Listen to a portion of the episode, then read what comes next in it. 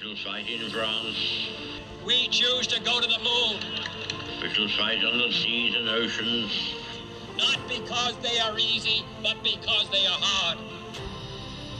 atas nama bangsa Indonesia, Soekarno, Hatta.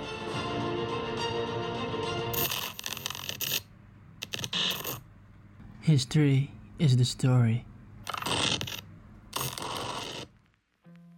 Halo guys, welcome back to the Marons Memory Lane. Apa kabar nih kalian semua? Semoga ada dalam keadaan sehat ya. Nah, di kesempatan kali ini nih, aku Rahma bakal ngobrolin sejarah bareng sama Husni dan Dava. Tentunya kami semua dari Departemen Keilmuan Himpunan Mahasiswa Sejarah Universitas Pajajaran. Nah, apa kabar nih kalian? Husni sama Dava kan kemarin tuh kita baru selesai UAS nih ya. Gimana nih UASnya kemarin?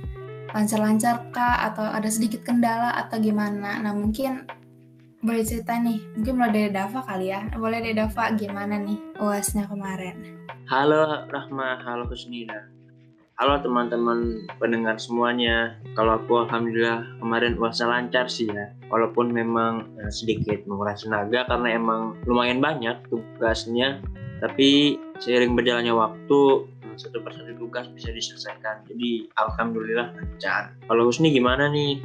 Halo, halo semuanya. Halo Rahma, halo Dava, dan halo teman-teman semua yang lagi dengerin podcast ini. Aku kemarin UAS alhamdulillah lancar. Karena ini kali kedua kita ya guys, UAS daring. Jadi alhamdulillah sih udah nggak terlalu kaget kayak UAS pertama. Mungkin yang berkesan kemarin UAS sambil diawasin lewat Zoom. Tapi alhamdulillah lancar-lancar aja. Kalau kamu gimana nih Rahma? Nah kalau misalnya aku nih ya alhamdulillah lancar gitu semuanya walaupun kemarin agak sedikit kayak apa ya bingung aduh ini harus yang mana dulu nih yang diselesain tapi alhamdulillah satu persatu lancar semua jadi bisa selesai deh tepat waktu nah mungkin gitu aja kali ya kabar-kabaran kita tentang uas kemarin nah pada episode kali ini nih kita akan menjelajah yakni membahas penjelajahan bangsa Eropa yang berujung pada imperialisme dan kolonialisme. Wah, wah, wah, seru banget tuh. Hmm, enaknya serunya kita bahas dari mana ya? Gimana kalau kita bahas mulai dari para penjelajahnya aja dulu? Karena kan kayaknya mereka keren-keren deh, soalnya bisa ngejelajah samudra yang wow luas banget kan? Nah, boleh banget tuh. Kalian punya nggak sih penjajah samudera yang kalian idolakan? Kalau aku sih yang aku idolain tuh eh, salah satunya Bartolomeu Dias ya. Aku suka banget sama dia. Karena dia ini eh, seorang Portugis yang memimpin eh, untuk pertama kalinya orang-orang Eropa eh, mengelilingi Tanjung Harapan pada tahun 1488. Wah, iya tuh Bartolomeu Dias aku juga pernah baca di beberapa hmm, artikel gitu, buku gitu juga suka nemu sih. Dia juga yang buka jalur laut menuju Asia lewat Samudra Atlantik dan Hindia sampai-sampai dianggap jadi pelopor penjelajah Atlantik selama abad ke-15. Emang gimana sih cara dia melakukan penjelajahan tersebut? Jadi begini, dia itu berlayar dengan tiga kapal yang dinaikinya, yaitu Sao Cristobal, Sao Pantaleo, dan kapal supply di bawah saudara dari Dias itu sendiri, yaitu Pero. Kapal-kapal Dias ini mengitari Tanjung Harapan yang berbahaya dan berlayar mengitari titik paling selatan Afrika, yaitu Cabo dan Ahulhas, untuk memasuki perairan di Samudra Hindia. Nah, kalau inget Tanjung Harapan itu pasti inget Bartolomeu Dias deh. Dengan pengalamannya berlayar ke sana, disebut-sebut Dias itu jadi semakin pintar memperkirakan arah angin. Karena kan pada saat itu perjalanan uh, ke sana itu harus berhadapan dengan badai yang badai itu sendiri dibawa oleh angin kan sebenarnya. Hmm, tapi tapi nih ya, kok ini pilih Tanjung Harapan? Kenapa tuh bisa sampai Tanjung Harapan ini pilih? Jadi, kenapa Tanjung Harapan?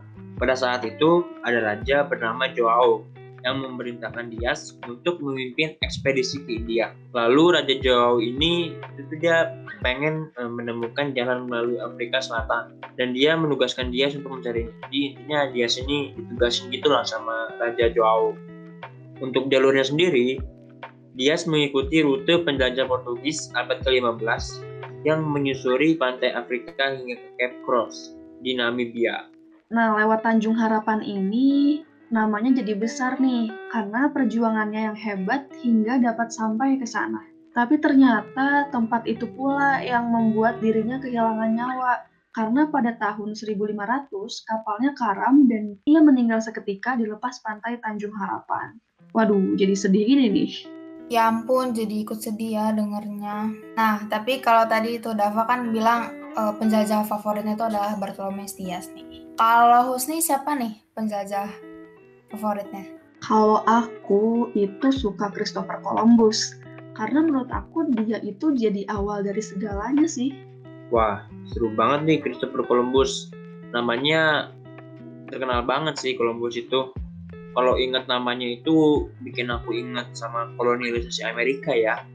Iya benar banget Dav. Karena berkatnya jalan bagi eksplorasi dan eksploitasi itu dapat terbuka. Dan salah satu yang sering diingat juga adalah ia yang mengakibatkan terjadinya kolonialisasi Eropa di Amerika. Oh, karena itu ya dia sering banget disebut sebagai penemu dunia baru. Iya ya, keren banget dia sampai bisa disebut sebagai penemu dunia baru. Tapi kok bisa ya sampai dapet uh, julukan kayak gitu? Itu karena pelayaran yang dilakukan Columbus mendapat dukungan dari orang-orang hebat pada masanya. Kayak Ferdinand II dan Isabella II sebagai penguasa Katolik Aragon, terus Kastil dan Leon yang ada di Spanyol, dan mereka tuh dikenal sebagai orang-orang hebat pada masanya. Dan mereka mendukung si uh, Columbus tersebut. Columbus itu yang kapal terkenalnya dengan nama Nina, Pinta, dan Santa Maria itu bukan sih? Betul banget tuh Rahma. Columbus dengan ketiga kapalnya itu berhasil berlayar dari pulau ke pulau dan wilayah yang ia kunjunginya saat ini dikenal dengan Karibia. Eh, kalian pasti familiar kan sama Karibia? Familiar dong, tapi kok kenapa nih dia bisa sampai ke Karibia? Bisa dong, soalnya waktu itu tuh dia nyari kayak mutiara, batu mulia, emas, perak, rempah-rempah, dan barang-barang lainnya yang memungkinkan untuk diperdagangkan dan ternyata Karibia adalah tempatnya. Tapi selain pencapaian yang hebat itu, menurutku Columbus ini agak kontroversial sih. Sebab eh, ia dikenal sebagai penemu dunia baru. Tapi di sisi lain, tindakannya dianggap menghancurkan populasi di tempat-tempat yang ia temui. Contohnya ya kayak suku Indian di Amerika itu. Um, iya sih, setuju juga kalau misalnya pada bilang Columbus ini kontroversial. Tapi selebihnya lebih baik kita serahin deh ke pendengar, mau percaya yang mana. Hmm, tapi aku belum pernah dengar nih.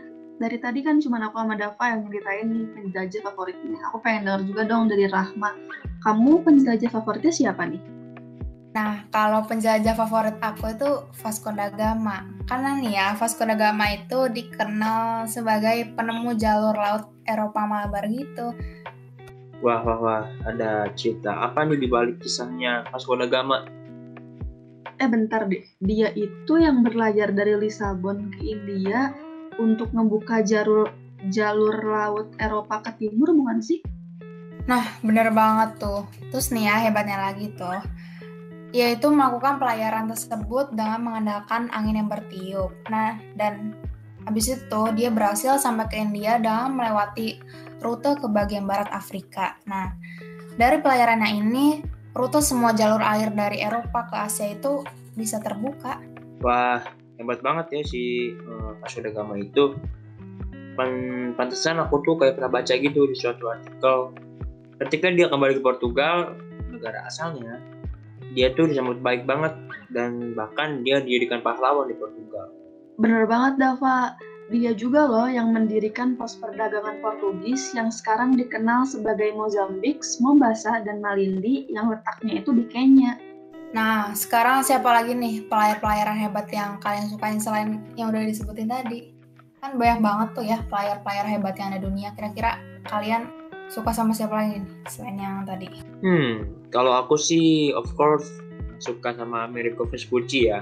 Dia tuh dikenal juga sebagai uh, penemu dunia baru. Aduh, aduh, jadi inget Amerika nih. Oh iya, bener-bener. Dia tuh Kalau nggak salah yang nemuin benua Amerika itu kan ya, gimana sih ceritanya sampai Amerigo Vespucci itu bisa nemuin benua Amerika? Jadi uh, Amerigo Vespucci ini menurutku navigator handal yang bisa punya banyak banget pengalaman sih. Di ekspedisi pertamanya aja dia melakukan empat pelayaran dan di ekspedisi di ekspedisi keduanya dia melakukan dua pelayaran. Jadi pengalamannya udah nggak diraguin lagi sih. Nah, karena banyak banget pengalamannya, ia sampai bisa nginjek pantai yang sekarang disebut Guyana. Terus ia juga bisa nemuin sungai Amazon. Sampai akhirnya dia nemuin sebuah tempat yang dia rasa kayak, wah ini bukan bagian dari Asia nih, ini bukan bagian dari mana-mana nih, karena ini wilayah baru gitu. Nah, sejak saat itulah ia disebut-sebut nemuin dunia baru yang diberikan nama mirip dengan namanya, yakni benua Amerika. Wah, keren banget ya. Tapi Ferdinand Magellan juga nggak nggak kalah keren loh. Oh, setuju dong. Aku sempat baca juga tuh Ferdinand Magellan. Dia itu yang bisa berlayar di bawah uh, dua bendera negara yang berbeda, yakni Portugal dan Spanyol kan. Dan uh, Magellan itu dia tuh berangkat dari Spanyol, terus ke Amerika Selatan, sampai akhirnya dia menemukan Selat Magellan bukan sih? Nah, pernyataan kalian benar semua nih guys. Hebat kan dia? Nah, sampai akhirnya nih, dia itu berhasil memasuki selat yang selama ini ia cari dan akhirnya ketika udah ketemu nih ya, dia akhirnya menamai selat tersebut dengan nama dirinya yakni Selat Magellan. Iya tuh, keren banget. Tapi aku jadi pengen ngasih tahu lagi nih, kalau masih ada loh guys penjelajah hebat, saking banyaknya penjelajah gitu ya, masih ada penjelajah hebat yang gak kalah deh pokoknya dari kehebatan Vasco da Gama, Christopher Columbus, Ferdinand Magellan, dan lain-lain yang udah tadi kita sebutin di atas, yakni Alfonso de Albuquerque. Uh, namanya juga sering banget diomongin karena emang dia tuh mahir banget menguasai teknik navigasi. Setuju sih dia emang ya emang keren banget gitu tuh. Aku sempat baca nih, uh, kalau misalnya dia tuh di usia muda udah bisa gitu bertugas di bawah Portugis dan mengikuti sebuah ekspedisi menuju Maroko yang um, berhasil merebut kota-kota di sana gitu loh. Pokoknya ya keren banget lah. Hmm, tapi tapi apakah selamanya ia tuh bertugas di bawah perintah dari atasannya di Portugis itu? Oh, tentu tidak, Bung. karena dia itu dikenal hebat justru karena dia makin hari makin dianggap hebat di dunia yang ia gelutinya, yaitu dunia militer. Hmm, sampai-sampai dia itu ditugasin untuk melakukan ekspedisi sendiri loh, dan punya pasukan sendiri. Keren nggak tuh? Terus, ia dengan pasukannya diberangkatkan ke diberangkatkan ke India untuk mengambil alih jaringan perdagangan rempah-rempah. Sampai akhirnya dia berhasil menduduki wilayah Goa Nah, nggak berhenti sampai menduki wilayah Goa aja tuh. Nah, dia juga berhasil melakukan Malaka dengan pasukannya yang kala itu ya kurang lebih berjumlah 1.200-an gitu deh. Nah, selain itu juga, ia juga berhasil mendapatkan banyak rempah setelah berhasil mendarat di wilayah Malaka. Nah, inilah yang banyak orang setuju bahwa dia itu dikatakan sebagai orang hebat. Wah, kalau udah bicara rempah di Maluku, menarik banget aku punya cerita soal seorang penjelajah juga nih. Dia orang Belanda yang berhasil membuka jalan penjajahan Belanda di Nusantara. Ayo siapa? Ayo ada yang tahu nggak? Wah, kayaknya aku tahu nih. Cornelis de Houtman kan? Wah, bener banget terus nih, 100 bagus nih. Tapi niat awalnya tuh dia untuk membeli rempah-rempah ke sana. Tapi justru dinilai sebagai tonggak dimulainya masa penjajahan Belanda di Indonesia. Wah, wah, dinilai sebagai tongkat dimulainya masa penjajahan Belanda di Indonesia. Nah, emang gimana sih sampai bisa dibilang kayak begitu tuh?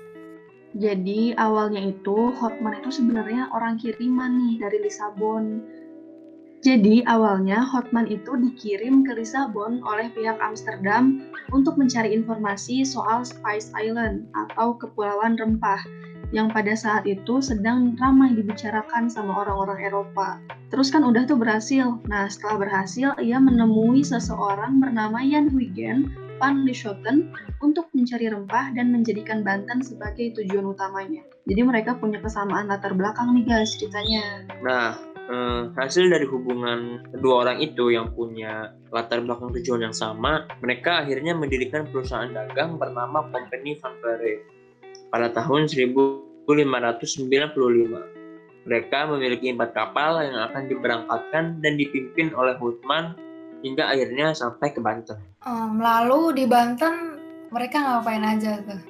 Nah, sayangnya itu pas mereka udah nyampe Banten, mereka tuh nggak ngapa-ngapain tau guys. Kasian sih, tapi emang karena di, Banten tuh ternyata yang mereka cari tuh nggak ada gitu. Sampai akhirnya mereka berlayar ke tempat lain dan berhenti di Madura pada saat itu.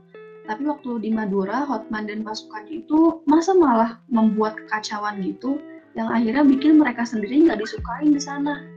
Nah, karena itu semua nih, mereka baru berhasil ke rempah-rempah berlayar ke daerah timur. Karena ternyata daerah timur di Nusantara itu kaya banget akan rempah-rempah yang ia cari. Nah, terus kan tadi udah dibilang tuh ya, eh, berhasil menemukan daerah yang kaya akan rempah-rempah gitu, khususnya di daerah timur Indonesia. Terus habis itu ngap- mereka ngapain lagi tuh? Nah, abis dapetin apa yang mereka pengen, ya mereka memutuskan untuk pulang ke Belanda. Tapi ternyata di perjalanan pulang mereka ke Belanda, ada kapal milik Portugis yang mendekati mereka dan menyita hal-hal yang dimiliki pasukan Duhatman tersebut. Pasukan Duhatman itu pada saat itu bawa 249 awak kapal dan cuman 87 yang berhasil kembali ke Belanda. Sisanya disita sama Portugis. Banyak banget ya yang disita. Wah iya tuh, kasihan juga ya. Tapi tapi, Hotman emang keren sih. Mereka eh, dia melakukan pelayarannya. Tapi sikap dia yang suka berkhianat itu rasa-rasanya bikin aku lebih suka sama James Cook. Yang saat itu adalah pelayan yang handal juga. Wah, wah. Suka berkhianat. Emang dia tuh gimana sih berkhianat sampai dicap kayak dia tuh suka berkhianat? Gimana tuh kira-kira? Hmm, iya sih benar kata Dava tuh. Jadi Hotman itu dan saudaranya yang namanya Frederick de Hotman itu sebenarnya pernah berhasil masuk ke pelabuhan Aceh. Dan pas mereka berhasil masuk Aceh, di Aceh itu mereka diterima dengan baik sebenarnya. Tapi mereka itu malah mengkhianati kepercayaan yang diberikan. Nah, hal itu tuh bikin orang-orang Aceh marah sama mereka. Sampai akhirnya Cornelis de Hotman ditikam dan saudaranya ditangkap dan ditawan. Ya ampun, padahal mereka udah dapat kepercayaan gitu ya dari masyarakat Aceh, tapi mereka malah mengkhianati.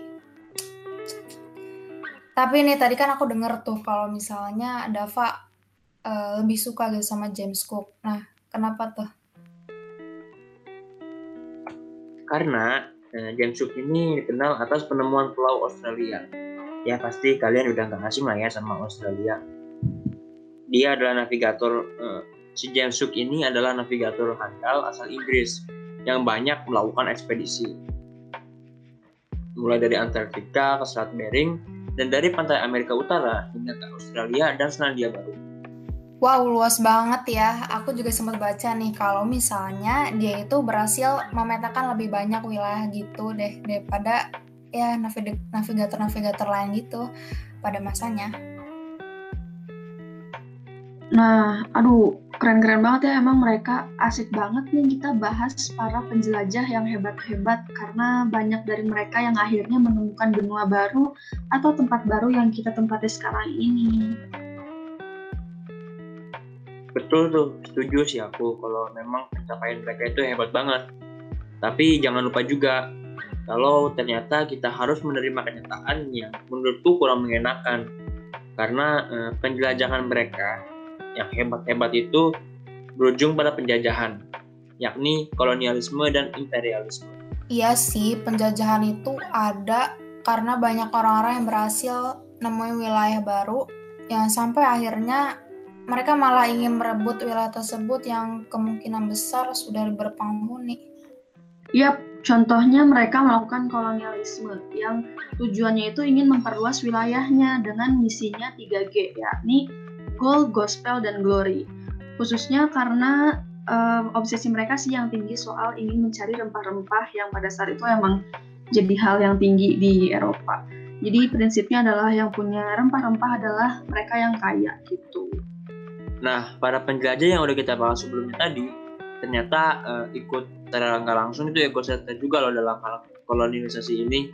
Misalnya Vasco da Gama yang membuka jalur rempah India untuk mencari rempah, lalu dilanjutkan oleh Alfonso de Albuquerque yang berhasil mem memasuki Nusantara. Nah, selain itu nih, nggak ketinggalan juga Christopher Columbus yang memulai pelayaran dari Spanyol, lalu dilanjutkan oleh Magellan yang sampai ke Filipina, hingga akhirnya ia meninggal di sana karena ada konflik setempat, dan kemudian akhirnya dia digantikan oleh Sebastian de Elcano hingga berhasil menduduki Maluku. Dan yang paling penting nih guys, yang lebih baik kita semua ketahui adalah Belanda yang menjajah Indonesia pun ternyata mulai mengenal negara kita itu dulunya dari penjelajahan ini yang dilakukan oleh Cornelis de Houtman. Dari berlabuh di Banten sampai akhirnya ke Maluku, Belanda berhasil dapat banyak keuntungan loh dari Nusantara. Tapi anehnya ya, mereka para penjelajah yang pada akhirnya mau nggak mau harus kita sebut sebagai penjajah ini nggak ada habisnya loh kemauannya. Sampai akhirnya mereka ini melakukan imperialisme Artinya eh, politik negara yang mereka kuasai, mereka duduki itu dikuasai juga oleh negara penjajah. Jadi bukan cuma sumber daya alamnya aja, bukan cuma rempah-rempahnya aja. Dan emang banyak ya negara-negara yang kayak gitu dalam artian negara yang menduduki negara lain sampai akhirnya menjajah negara tersebut yang pasti selain kita Indonesia yang pernah dijajah Belanda dan Jepang ada juga loh guys negara lain yang uh, jadi korban lah ya bahasanya mah dari negara-negara yang pernah menjelajah. Kayak Filipina yang dijajah Spanyol terus Malaysia yang pernah dijajah Inggris dan negara-negara lainnya deh pokoknya masih banyak. Mungkin gitu ya keinginan manusia tuh emang ya gitu deh nggak ada habisnya Nah, perbincangan tadi nih sekaligus mengakhiri kebersamaan kita nih guys di episode kali ini. Cerita mulai dari ingin menjajah dunia baru hingga akhirnya menjadi penjajah dunia baru tersebut. Nah, semoga nih ya jarak tadi itu bisa bermanfaat bagi kita semua. Nah, oke. Okay. Sampai jumpa ya di episode-episode selanjutnya. Dadah. Dadah. See you. Dadah, see you semuanya.